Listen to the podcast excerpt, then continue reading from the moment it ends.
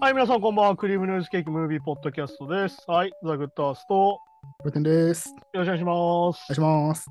はい、そんな感じで今回2人会なんですけども、うんえーっと、一応ネットフリックスドキュメンタリーですね、今回ね。はいはいえーっと、すべては神のために裏切られた信仰ってやつなんですけど、うん。まあこれ全8回でね、うん。えーっと、まあこれあの、ネットフリックスコリアかな。いわゆる韓国のネットフリックスが制作した番組で、はいはい。えーっと、まあ、はっきり言って、いわゆる韓国のカルト教団うん。についてのドキュメンタリーなんだけど、まあ、全8回あるんだけど、うんえー、と1回から3回が、えー、と日本でいう摂理っていうね呼ばれてる、えーとまあ、キリスト教福音宣教協会うん。宣教会かと話と,、えー、と4話が、えー、と五大王って言われてるまあなんだろうな、これはまあ集団自殺の話なんだけど、うん。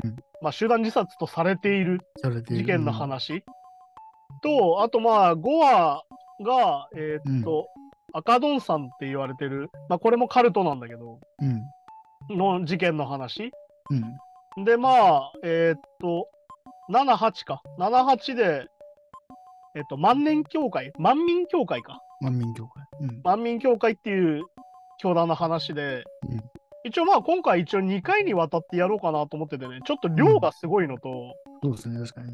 まあどれもしんどい話ではあるんだけど、まあ、一応あの摂理についての話が、えーっとチョン・ミンソクっていうね、うんえーっとまあ教祖についての話が一番時間割かれてるっていうんで、うんまあ、一応それを今週やり、はいよ一応2週目で他のやつの話をしようかなと、うんはい思ってますはいまあどうでしたキャプテンこの1回からじゃあ3回目までの話なんだけどうん。うーん。まあそうですね。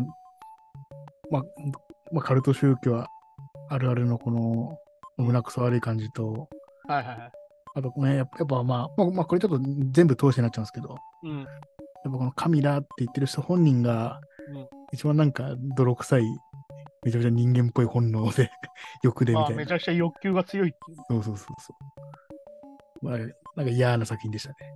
まあね、だからう、んこれはさ、もうなんだろう、韓国、ネットフィスコリアのもう制作人のある意味、なんだろうな、上手というか、なんていうか、再現ドラマの感じがすげえ気持ち悪いのと、うん。あと当事者がバンバン出てくるっていうまあそうですね。うんっていうところが、まあ今回のところなんだけど、まあ、じゃあうん1回目設理の話なんだけど、まあこれはまあ、キリスト教福音宣教会っていうので、まあこれはもう、まあ日本で言うと設理ってやつで、まあなんだろう、はっきり言って統一教会とかも結構ね、あの、競技が似てたりもするんだけど、うん。うん。でまあこれはまあでも設理っていうのは分かりやすく言うと本当に大学などでの勧誘が本当にメインで、うん。まあ、これはもうだからさっき言ったあれなんだよねあの統一教会もそうなんだけどうん。これ日本でもはっきり言って早稲田とかにあるんですよあ、このせ、このせ、設理か設理の勧誘サークルがまあ有名であってな、あ、へえうん、これは結構まあ有名で、えー、と東京だから東大とか、ああ、そうじゃあ、東結京外語大学とか構優秀な。あとまあ広島大学とかね島。うん。へっていうのにまあはっきり言ってサークルがあっえてで、要は悪質な宗教勧誘だっつって結構まあ問題になってたのね、当時からね。うん。で、まあ、このチョンミンスクっていうこの教祖がさ、まうん。あ、今回だからポイントとしては、うん。まあ、今回はキリスト教福音派がメインなんだけど、うん。あの大事なのはこの人たちが何をやってきたかっていうことのドキュメンタリーなんだね。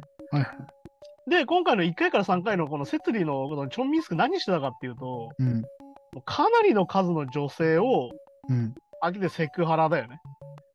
セクそうハレイラプ、まあセクハラ取り込ま性暴力ですよね。まあ、そうまさにレイプだったりとか、うん。でプラスアルファはこれをパワハラが絡んでるってことだよね。あーまあそうですね。うんでパワー、パワーが絡んでる話だっていうこと逃で。げられないわけですからね。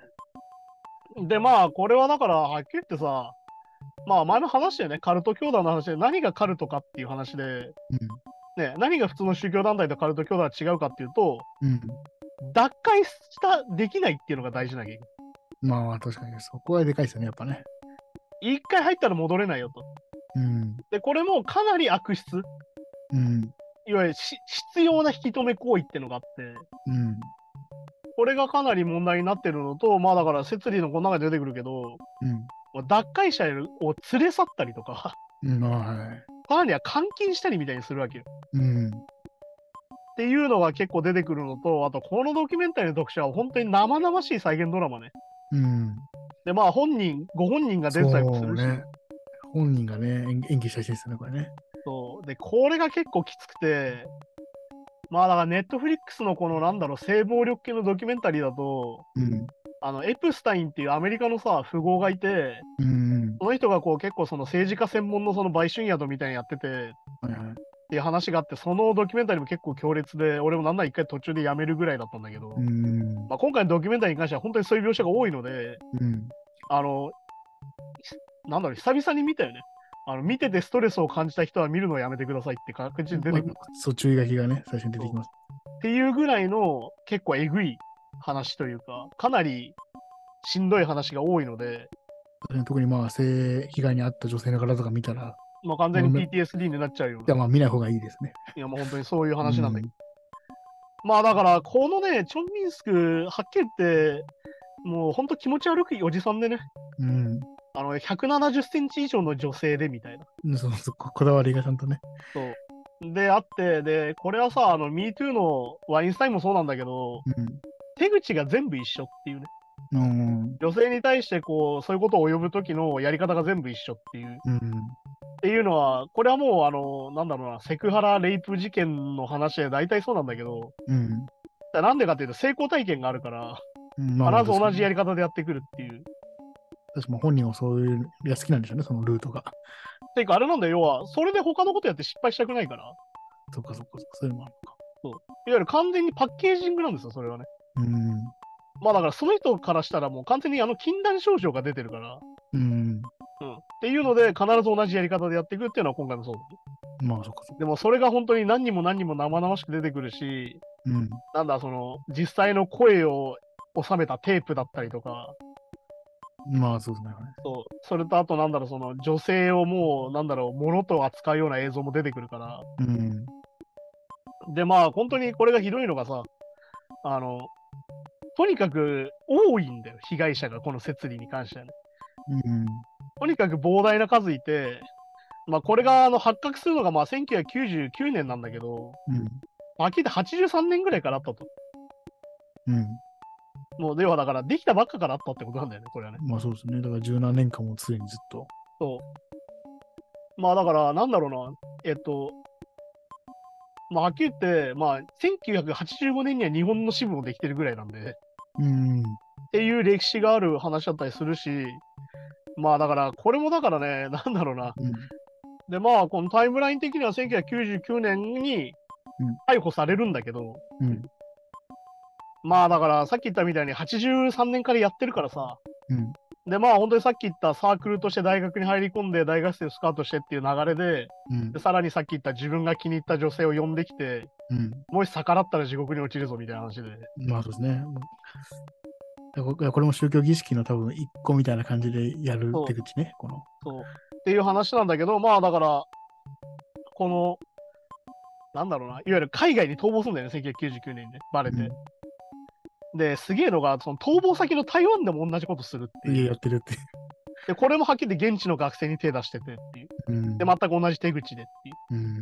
で、プラスアルファ、このテレビを見るなっていうのが結構このカルト教団の特徴としてあって、そう、だから結局要は情報統制としてやっぱテレビ見るなとか、いわゆる外界と触れるなみたいなのがやっぱあって、うん。で、結局信じちゃうから、それをうね。ん。まあだからさっきも言ったように、教祖そうはですね神様だから、はいはい。っていう風になっちゃって、結局いわゆるそのそう、どういうことをしてた人なのかって分かんないまま信じちゃうみたいなね。うん。うんで、ここでまあ、はっきり言って反摂理の団体が出てきて、うん。まあ、エクソダスっていうね、うん。サイトが立ち上げられてて、まあ、エクソダスだから、まあ、はっきり言ってあれ、モーセの話ですよいわゆるエジプトから逃がす話、うん。あ10の回目海を割ってね、っていう、まさにそういう話のサイトがついてるサイトがあって、これでまあ、うんいわゆるその情報共有だよね、こういうことされましたみたいな。っうん。ていうのがされて、こうどんどんこう発覚していくんだけど、うん。それでも逃げ続けててみたいな。まあそうだね。で、まあ、これでまあ、2003年の香港か、うん。の話が出てきて、なんだ、X ファイルっていうのが出てきて、うん。まあ、だからこれ、本当に組織ぐるみなんだよ、これね。設理のこの話はね。まあそうですね。まあだからはっきり言って、なんかその、もう、クソエロ親父がさ、うん。一人でこう、パワーを使って、女の子を手こみにしてってって話かと思ってたら、うん。もう、団体総出でやってて、まあそうそうそこの XY だと分かりやすいんだけど、いわゆる女性の写真、うん。下着とか水着の写真を、あのいわゆる信者の女性、若い女性のうん。やつを集めてうん、それをこう、そのチョンミンスクに見せて、うんお気に入りの人を呼ぶみたいなこともやってたりとか。まあ、なんかすごいですよね。で、まあ、さっき言ったように、いわゆる順位をつけてるから、このうん親父はね。で、こう、よりエロくやってくれたら評価高いよみたいな。でさっき言ったみたいに、その団体での立場も良くなるよみたいなことになってうて、ん。よ本当にこれがもう根深くてさ。り献身的な方がいいんじゃないそうん。う。で、結局要は、女性を紹介する動画みたいなのも作らせてるわけよ。うん。だから、このドキュメンタリーすげえのがさ、ひたすら性暴力の話なんだよね。で、その中に、まああそうですねの、神様なんて1ミリも出てこないみたいなさ。そういや、確かで、さらにこの本人がもう1万人を犯すのが目標だみたいな話もしてたりとか、に。まあ、それが本当目目的のシシグなんじゃないかぐらいのね。ぐらいの感じになってるわけだようね。ん。で、まあ2003年にインターポールが国際手配にして、さらに追いかけるんだけど、うん。で、まあこれであの出てくる2006年に X ファイルがその出てきて、うんあの記者が別荘を突き止めるんだけどさ、うん。まあ、無様なんですよね、この逮捕される様いもやさ。、そう そういいうん。めちゃめちゃかっこ悪いというね。もうただの、ただのエロ親父なんだよ、はっきりう言ってね。ん。だけどこれが本当にさ、神として崇められてて、うん。で、さらにこれさ、あの、まあこれはもうオウムの時もそうなんだけうど、ん。いわゆるこの暴こうとする人たちが襲われるって話も出てきて、ああ、はいはい。やっぱね。ね、記者が信者に襲われたりとか、さっき言ったエクソダスの運営してるキム・ドヒョンって人がいるんだけど、うん。それのお父さんが帰宅中に襲われて、もう完全に殺されかけるっていう、もう要は顔を鉄パイプみたいなのでボコボコにされて。思いされて、なんなら生きてたのが奇跡ぐらいの状況になったりとかってういう。ん。で、これが怖いのがさ、まあこれ、まあ日本でもね、あの統一教会の政治家がいたりするのと一緒で、うん。あの検事に信者がいて、まあ、そうね。はいはい。そこから住所を特定されてたっぽいっていうのが出てきたりとかして、あれ、法とか個人情報を握る人にやっぱ、そうそういうのが入り込んでるとね、っていう本当の、なんだろうな、公こ的れ機関にど入ってこにも逃げれないじゃんみたいな状況。うんうん。で、さらにさ、いわゆる被害者の人たちはさ、その内容ばらされるのがそもそもしんどいわけじゃん。うん。何されたかみたいな話が詳しくされてるわまけだあ。そうですね、確かに。それ自体も脅迫になってて、本当に最悪なんだけど。うん。で、まあ、さらに2006年、さらに逃亡を続けてね。でうんこの間に中国に逃げるんだよ。その、た香港で捕まりそうになった時に。うんはいはい。で、そっからさっき言った、その、反、いわゆるその、反チェンミンスクの人たちを信者が襲うみたいなことも事件も起きて、でまあ結局これ2007年に逮捕されるんだけどうん。うんこの時もあの韓国からテコンドーの人たちを呼んできて女性のね、はいはい。でそれたちまたいたずらしてるっていうのが分かって、うんでこれでまた捕まるんだよはいはい。ねでまあこれ結局あの中国が国家安全法の中で引き渡しにするんだよね韓国うに、ん。まあ、中国からしたらはっきり迷惑だからこんなやつがいるのは、うんまあまあ、確かにそうですね。で北京で逮捕されて取り調べでするんだけど、うんでこの取り調べの様も出てくるんだけどさここでも最悪なわけですようん。まあやっぱりずっとかっこ悪いですよね、これね。こう狂ったふりとかするわけよそうそうそう。まあだからあの、オウムの朝原もそうだと思うんだけど、ああ、まあなんかそうですね。まあオウムの朝原は多分俺、狂ったふりしてたら本当に狂っちゃったと思ったりするんだけどね、見てるあ。ーいろんなやつを読んでるとそうなんだけど。で、まあ2008年創刊されてさ、うん。なんだろうな、この、怖いのが被害者が出るじゃんそれは当然裁判になるから。うん。和解だっつってさ、し信者たちがその被害者のところに押しかけるんだよ。うん。はっきり言ってこれ脅しじゃん。まあそうですね。だから、そそれこそ組織でやってるっていうのはでかいですよね。だからそ。だか、ら、買収もするし、いわゆうるんお金出しますよって言ってんだけど、はっきり言って怖いじうゃん。ん被害者からしたら。まあそうですね。で、さらにこう、まあ、懲役6年出るんだけど、うん。この裁判で仮病を使ったりとかするっていうね。うんもうとにかくこのおじさんもう見苦しいというか、うん、まあ、そうすごいなんか全然、全然神神とは程遠い。そうで、まあ、これが怖いのがね、まあ、10年の実刑になるわけですよ、結局ね。でもこれがさ、だから自分はキリストの生まれ変わりだって言ってっからなんだけど、うん。この10年の実刑は受難なのだって言い出すわけよ。うん、ああね、ひ人々の罪をそう俺俺が背負ってるんだと言い出す。まさにキリストだって言ってるわけだけど、いやなわけねえじゃんって話。てかまあ、もう全部自分、まあ、それこそあんま自己責任ってあれだけど、まさにね、て自分かまのせあ、自い業自得なわけじゃん。やってること自体は。そうそう普通に犯罪者なきゃだから。うん。で、こう、まあ、これ象徴的なんやけど、電子アンクレットが出てきて、まあ、はいはい。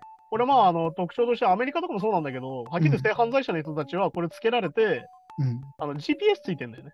そうですね。だから、こう、今どこにがいどこにいるかとか、被害者と何メートル近づいちゃいけないとか、全部管理されてるんですよね。で、それを十字架だっていうわけよ。うん。全然ちげえだろって話だけど。まあ、解釈がすごいですよね。そう。で、まあ、ここでさ、まあ、ビバ陰謀論みたいなのが出てきてさ、あの、囚人番号が1178なんだけど、みたいな。うん、いや、そうそう。あれ、やっぱそうですね。だから、全部やっぱこう、こういう条件に当てはまってるからって、もう無数にあるそうものから、ちょっと取ってるも近いものをつなぎ合わせて、まあ、これをこじつけと呼ぶんですけど、ね、いや まあそうですね。世の中的にはね。そう、なんだっけ、朝鮮半島が 1178km だから、うん、それが、それが囚人番号なのだとかさ、そうそうそうだっけ3月16日に使ったんだけど、あの福音書3章16節がみたいなさうん、いい加減にしてくれよっていう、だからもうこれさ、このドキュメンタリーとして特徴としてさ、うんあの、あいつらの言い分をそもそも話したくないぐらい気持ち悪い。 そうなんだよまあでもそ、それで、でも、あ、そうかって信じた人もいるっていうのもね、また現実なんですもうだからこれは問題でさ、これ統一教会もそうだけど、結局捕まったりとか、オウムもそうじゃん。けど。うん。ま解散してないわけよ、結あ局。そうそうね、いますもんね、信者はまだね。信者がまだ全然いるんだよね。うん。で、まあ本当にこのチョンミンスが反省してなくて、うん。面会に気に入った子を呼ぶんだよ。うん。これも超気持ち悪いんだけどな。うまだやってんのか、こういうことってことなんだよ。ん。いや、すごいですよね。だからで、なんかこのドキュメンタリーの中でメープルって言われる女の人が出てくるんだけど、うん。その人は捕まってから入ってきたんだよね。うん。だけど、やっぱり神だと思っちゃってるから、面会しに行ったらもうやられちゃうわけよ。まあそうそうそう。そう、そういう問題。そうすごいですね。だから逮捕、あの事件があって逮捕されてからの信者でもあんだけそう、ハ進マっ歩しちたゃうんだから。まあだから、だから本当はそこささっき言ったじゃあ十字架とか、うんさっきのこじつけとか全部ね、もう信じてるってことだからい。い方向に全部取っちゃってるんだ。そう。で、まあ、2018年に出所して戻ってくるんだけど、結局同じことしてんだよ。うん。うん。で、これでだからさっき言った、そのメープルって女性とエイミーっていうオーストラリア人が出てくるんだけど、うんうん、まあ、被害者が加害者になる瞬間っていうのはここでまた出てきてまたエグいんだけどさ。まあそうですね。いわゆる自分が被害者だったのに、まあだからこれは前にも話したさ、お前も苦労したんだから、わ俺も苦労したんだからお前も苦労しろみたいな状況で、うん。結局そこで仲間になるんじゃなくて、お互いまた傷つけ合っちゃうっていうさ、そうなんですね。だから、助けてあげるどころか、まあそう、町民つく側についちゃうっていうね。そう。で、結局それでまた加害者になっちゃうから、それの罪の意識でまた言い出せないっていう状況が出てくるわけ。うん。うん。まだこれも言ってたけど、その、要はそそうさせるんですよね。そう。だからこれ出てくるんだけど、洗脳されてるんだよ、そもそもね。うん。で、洗脳されてると、犯罪をそもそも認識できないと。うん。だけど、チョン・ミンスクがやってることは犯罪なわけですよ。女の子に手を出してっていう話だよね。なんだけど、それ自体が教えだとか、うん。まあまあ、いわいわゆる救済だってなっちゃうけど、その行為自体。っまあ、儀式みたいな扱いというかね。ていうのがまたまた根深くて、うん。で、これすごいね、最後ね、2002年の、2022年のさ、うん。 3月16日に記者会見がやるんだけど、うん。もうめちゃくちゃデマとか流されるんだよ。うん。でこれあれだったじゃん。統一教会のさ、宗教2世の人がさ、あの、記者会見してたらさ、統一教会から電話かかってきたみたいな話あるじゃん。あれ、当たり前ありましたね。あれまさにそういうことなんだけど。ああ。で、要は、教会側を反論してくるわけですよ。まあそうですね。こいつが言ってることは嘘だみたいな。まあ、脱会者が言ってることだそうと。信じちゃダメだみたいうん。な。で、さらにこの人たちは多分、まだ身の危険があるんだよね。はっきり言えば。うんまあそうですね。だから、これのさ、救いようがない感じうん。要は、何も終わってない感じなわけですよ、結局うね。ん。結局ね、このチェン・ミンスクは逮捕されたけど出てきちゃってるし、うん。まだ相変わらず教祖としているわけですよ。いや、そうそう。まあね、だから、そう性犯、だから性犯罪という部分でしか捕まってないから、そうまあ、当然一生、んね、そういう刑務所にいるっていう罪でもまだないんでしょうし、そう。だから、あと、被害者が120いるんだけど、結局裁判を起こせてるのは数人だから、まあそうそうそう、確かそこも結構あれなんだよね。だからさっき言った脱会できないからね、そもそも。に。うん、だし、まあその、このまあ、明らか、まあ、はから見たらこの宗教行為自体がおおかしいだろうと思うけど、まあ、これは違法やしようがないですそうだ、宗教、まあだから日本だと宗教法人でね、もんね。うん。あの非課税になったりするみたいなのと一緒で、みたいなんで、さらにそこで、まあ、お布施だってなんでああるけど、まあ、あれはまあ、あくまで信者が勝手にそうやってるわけだけですからね。っていう問題があってさ。いやー、だからこのドキュメンタリー、本当にしんどくて、うん。うん。なんだろうな、結構そのネットフリックスドキュメンタリーの中でもダントツでしんどいんじゃないかなってぐらいの感じなんだけど、うん。いやー、だからね、ここで解決されないし、そうだからうん、信者が、うん。信者がある程度いて、はいやっぱこう、定期的にお金さえ引っ張れるなんかシステムが作られちゃったら、もうやっぱちっちゃい王様になれますもんね。まあだからこのドキュメンタリー共通しているのは、やっぱり小さな王様が生まれて、うん。単にそれが全然下ろせないっていう。うん。で、あとまあ、これあれなんだよね。今ニュースになってんだけど、うんあの、ネットフリックスコリアに対して、この4つの団体、はいはい。どれもあの、提訴してるの ね。な振り下げろっつって、このドキュメンタリー自体。 まあまあまあ、まあそれはそうですよね。で、まあ、ちなみにこの申請はほぼ取り下げられてて、うん。まあ当たり前なんだけどね。これ事実だったっけ、うん。だけど、これの、あの、チェンミンスクも同作に対して、うんあの、上映禁止うん。を申請したりとかしてるっていうぐらい、いわゆる今もこういうことしてる人たちなんだよまあ、てかまあ、そういうポーズを取ることも大事なんでしょうね。いや、そうだよ。だって認めることになるからね。うん。いや、あいつらはああくまで取り憑かれるやつらが流してんだぐらいな。そうだからこれは捏造だったんじゃん。うん、そうだっていうね。まあだから、まあ何でもそうじゃん。今日本でね、これは捏造だって言ってる人たちがなんで謝らないかって、うん。謝った人が認めたことになるからね。まあまあ、そうですね。だから実は言うと、日本で起きてるいろんなことと同じバックボーンでもあるっていう。うん。いやだから、その間、だから、あこの人もなんか何回も捕まってるじゃないですか。うんやっぱ、逮捕されて刑務所行っただけじゃ、反省はしないですよね、それはね。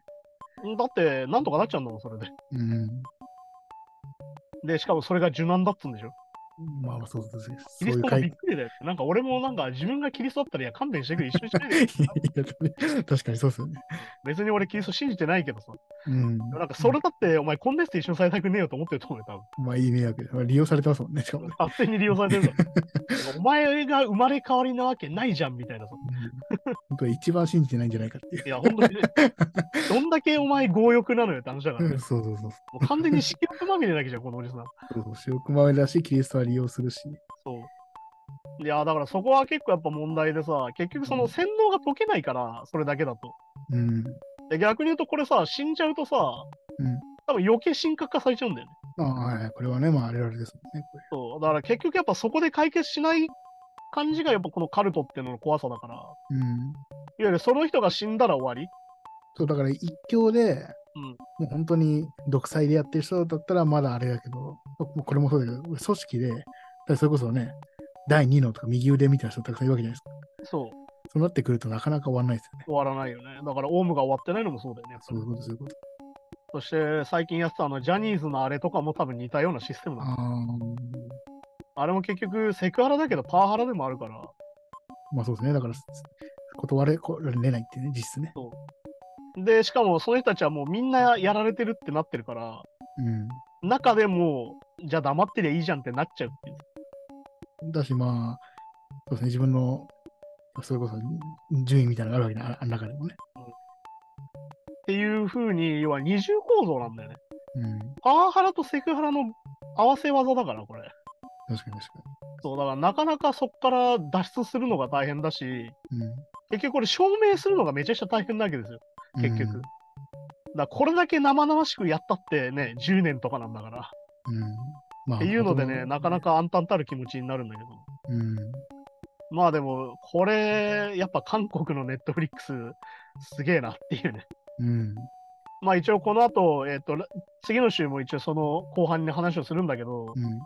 やっぱネットフリックスのドキュメンタリーの特徴として、まあ、本人にガチガチ当たるっていう。そう。だし、あと、ちょっとこれで、だから、えっと、メメープル、なんだっけ、メープルじゃんはいはメい、ープルさん女性ね。とか、まあ、もちろん、もちろんほほ本人が、うん、どういう絵でやってるんでしょうけど、うんもうほとんどね、なんか、言い方悪いからセカンドレイプじゃないけど、まあだからっていう結ぐらい局、そ証の言したり性被害がさ、なかなかなくならないのと、うん。なかなかその立証できないのってそこなわけよ。うん、あ、痴漢とかもそうなんだけどさ。はいはい。あの、いわゆる、なんつうの、警察に行ってさ、再現させられるんだよ、そうね。被害者が。そんなのさ、被害者がしんどいに決まってんじゃん。っうん。うん、記憶から消したいぐらいのやつなのにね。ていうのがあるから、だから逆に言うと、こんだけ再現数もすげえなってなるんだけど。まあ、でも、現実的にはやっぱ長所書かなきゃいけないから、そう事細かにいかなきゃいけないっていうのがあで、りますプねラスアルファ、警察官が男だったりするんで。ああ、まあそうかそうか、それもね。確かそに。いろいろフラッシュバックしてきます。で、そんなことないだろみたいな、大したことないじゃないかみたいに言っちゃったりもされるわけよ、警察官あにー。えだから結構その、こういう性的な事件の、えうん。結局被害者の人たちっていうのは、何回もそういうのを思い出させられて、うん。いわゆるな、それでも戦わなきゃいけない。まあそうですね。長所で、まず事実確認されて、そでその後裁判で証言して、っていうのを繰りで返す。なおかつ顔出ししてなきゃいけないみたいになってるわけじああゃん。ね、なんで犯人は全然本人出てこねえのに、 なんで被害者だけこんなにいや矢そうね面に立たさなきゃいけねえんだよって話じゃん。いや、確かに確かに。それは今、セクハラ事件で日本でやってるやつも大体そうじゃん。被害者の人が顔を出して、そう。ねでしかもこの前のし自か衛官のやつだって、犯人は顔出してないわけも今でですね。ってなった時に、なんか被害者の方が、なんでこんなに苦労しなきゃいけないのっていうのは、今の警察のシステムの悪さなんだよ。であとは良くないのは、このネット時代で、こうね、その勇気を持ってなんか発言してる人に対しても良くないコメント言う人いるじゃないですか。まあだからいやおこ前が悪いれでんだも出てくるじゃん。そのメイプルの記者会見の後にさ、うん。デマがめちゃくちゃ流されたと。SNS 上に。はいはいこれもうだから信者がやってんの。まあまあまあ、そうですよね。そうだからやっぱ分かりやすく、世論を操作するっていうのが結構重要になっちゃうわけよ。うん。っていう、やっぱこれは逆に言うと法的システムのけ、なんだろう、穴なんだよね。まあそうですね、確かに。その、立証するのがすげえ難しいと。うん。ね。それはなんでかというと、被害者がとにかく何回も何回もやらされるから、それを。うん、だし、その証明してる間により被害のダメージが大きくなるという。だから結局やっぱりこれはね、なかなか厳しい状況だし、うん。でもね、それでやっぱり教団はさ、反論し続けてくるから、うん。で、プラスアルファ何千人何万人っているわけじゃん、教団まは。あ、ってそうそうそうね。考えた時にね、1対1万みたいな状況だから、う俺はちょっと被害者の人たち具が悪いよってなっちゃうわけど、ん。なっちゃうそうね。それでさ、なんか取り下げたらやっぱ嘘だったんだみたいなやつもいるわけだから、うん。だからそうそう最悪だなって話だから。だまあ、さっき言ったように全部都合いい方に取られるのは得意ですからね。からやっぱりね、アメリカの MeToo 運動の時だってそうだし、うん。そんなこと本当にあったのかよって言っちゃう人がいるっていうのは、やっぱね、そこはやっぱり、ちょっと話聞いてあげてよって話だから。うん。で、やっぱり被害者がこうやって矢面に立たなきゃいけない状況っていうのはやっぱおかしいしね。ってことなんでね、改めてやっぱそこは考えなきゃいけないなと思うドキュメンタリーですし、うん。えっ、とまあ次の週、来週また話すこの後編でも思うのが、うん。はいはい。一回洗脳されるとどれだけ戻るのが大変かっていう。うん。要は、なんでこんなことされてるのって思いながら、うん。でも救われなくなっちゃうかもしれないっていうね。まあそうですね。そもそもそう救いを求めて入ってるからね。で、しかも一回さ、救いを感じちゃってるから、入ってる人そうはそうそうっていうことの難しさだったりするので、そこも合わせて考えるといいんじゃないかなと思いますし、うんやっぱ改めてね、その、なんだろうな、信仰するってことは何なのかみたいなのを考えた方がいいんじゃないかなと思ったりそう。します。うんはい、じゃあそそうですん。なね感じでね、今週もありがとうございましたって感じですかね。うんはい、じゃあ来週はその、えっ、と、すべては神のためにの後半をやりたいと思います。はい、じゃあまた来週です。さようなら。さよなら。 Game Noise Game Podcast.